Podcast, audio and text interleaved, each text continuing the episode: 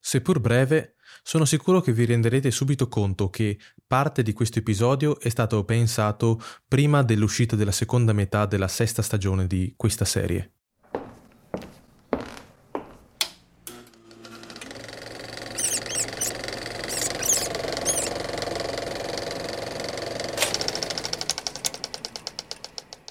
Salve a tutti e ben ritornati in questo nuovo episodio di Topi di Videoteca Podcast. È successo di nuovo. È successo di nuovo. Una serie abbastanza interessante è stata portata allo sfinimento e in realtà sono abbastanza sollevato che questa serie si sia conclusa perché c'era sempre il rischio che andasse avanti all'infinito come, non so, Grey's Anatomy o insomma serie che non sanno veramente quando è il momento di smettere. Vikings, ad esempio, avrebbe dovuto fermarsi, secondo il mio modesto parere, verso la quarta stagione. Da lì in poi la serie non ha assolutamente più nulla da dire. Le meccaniche si ripetono in modo imbarazzante e ci sono anche tantissimi altri elementi di cui vorrei parlarvi tantissimo, ma che non posso fare perché dovrei andare nello specifico e quindi rischiare lo spoiler, cosa che per questa volta non farò come è stato anche per gli episodi precedenti, però se può interessarvi invece che vada un po' più nel dettaglio per le prossime volte, allora datemi un feedback, quindi un commento su YouTube, su Facebook, su Instagram, insomma siamo su diverse piattaforme, quindi è abbastanza semplice farmelo sapere.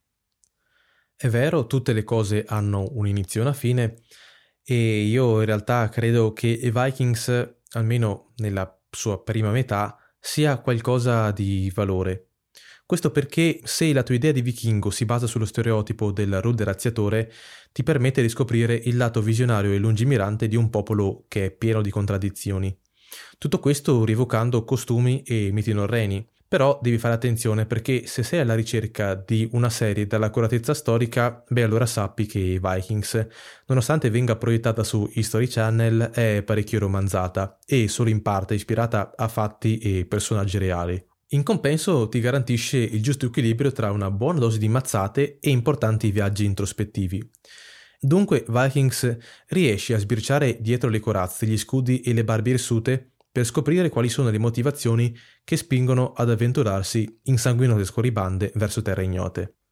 Ci troviamo nelle terre scandinave del IX secolo d.C.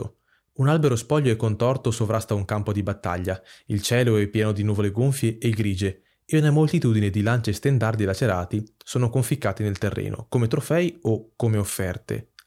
Tra i pochi sopravvissuti un viandante, vestito di nero, impugna un bastone e ha due corvi sulle spalle. È Odino, il padre degli dei, accorso per chiamare a sé le anime dei guerrieri caduti che bacchetteranno con lui nel Valhalla.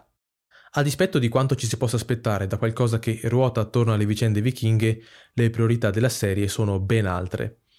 Ad esempio la questione religiosa, che ci viene presentata attraverso il dilemma e lo scontro-incontro tra un'Europa pagana destinata a scomparire e una cristiana erede della civiltà romana. Ne sono un emblema due personaggi che ne incarnano alla perfezione le credenze.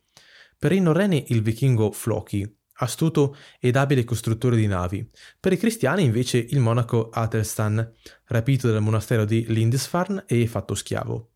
Entrambi sono alla costante ricerca di un contatto con il divino, ma è Floki a rappresentare la voglia e la volontà di preservare il culto norreno dalla minaccia del cristianesimo che si sta affacciando all'orizzonte. Tra i due poi non scorre di certo buon sangue, non solo per le motivazioni sopracitate, ma soprattutto perché si combattono le attenzioni di Ragnar Lothbrok, il protagonista della serie interpretato dall'attore Travis Fimmel personaggio che è particolarmente incuriosito sia dalla religione norrena sia da quella cristiana, e sarà proprio da questo che nasceranno interessanti relazioni e dibattiti. Nella serie il conflitto è pluristratificato, c'è quello tra moglie e marito, quello fraterno dettato dall'invidia, quello sociale e chiaramente quello bellico contro gli inglesi. Di fatto questa è forse la cosa che preferisco, cioè che non si faccia affidamento solo al fascino scontato del campo di battaglia e che il protagonista debba remare contro le tradizioni e le abitudini e noi sappiamo bene quanto sia difficile farlo. Comunque in Vikings sono anche presenti elementi di verità. Ad esempio, sapevate che la Gerta, donna sorprendentemente moderna, le cui gesta sono ispirate alla prima regina vichinga di Norvegia, fu costretta a prostituirsi in un bordello quando il suo regno fu invaso dal re di Svezia? Fu proprio in quel momento che conobbe Ragnar, figlio del re norvegese che accorse a vendicare l'offesa. Altra curiosità è che i vichinghi usavano farsi il bagno almeno una volta a settimana, il che li rendeva molto più puliti degli inglesi. Da questo si evince che quanto è noto ai più del popolo norreno sono in gran parte cliché, e la spiegazione è molto semplice. Sta tutto nel fatto che la loro storia fu scritta dai monaci cristiani che, senza dubbio, si sono divertiti a farcirla riccamente di orrori perché i vichinghi erano pagani. Ora sappiamo invece che la società scandinava era molto democratica e tra l'altro fece anche diversi progressi tecnologici nel campo della costruzione di navi e della navigazione, senza contare che trattavano meglio le donne rispetto a sassoni o franchi. Vikings non si ripropone come una ricostruzione, è piuttosto, come abbiamo potuto constatare, la rivisitazione e la fusione di alcuni elementi storici con personaggi realmente esistiti, leggende, saghe e poesie norrene, il tutto reso possibile da un uso libero della cronologia a favore dello storytelling. Ciò detto, come dicevo in precedenza, la serie procede in modo spedito fino alla metà della quarta stagione.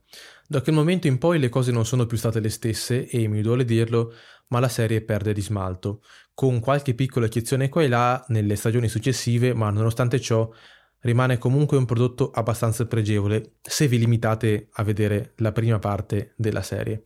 Anche perché la conclusione, la sappiamo tutti, segue l'andamento storico e non so se è per il fatto che mi fossi affezionato a un qualcosa che in realtà sapevo essere destinato a concludersi, però forse mi aspettavo che sarebbe finita in maniera leggermente diversa. Per questo episodio è tutto, un saluto da JB, alla prossima.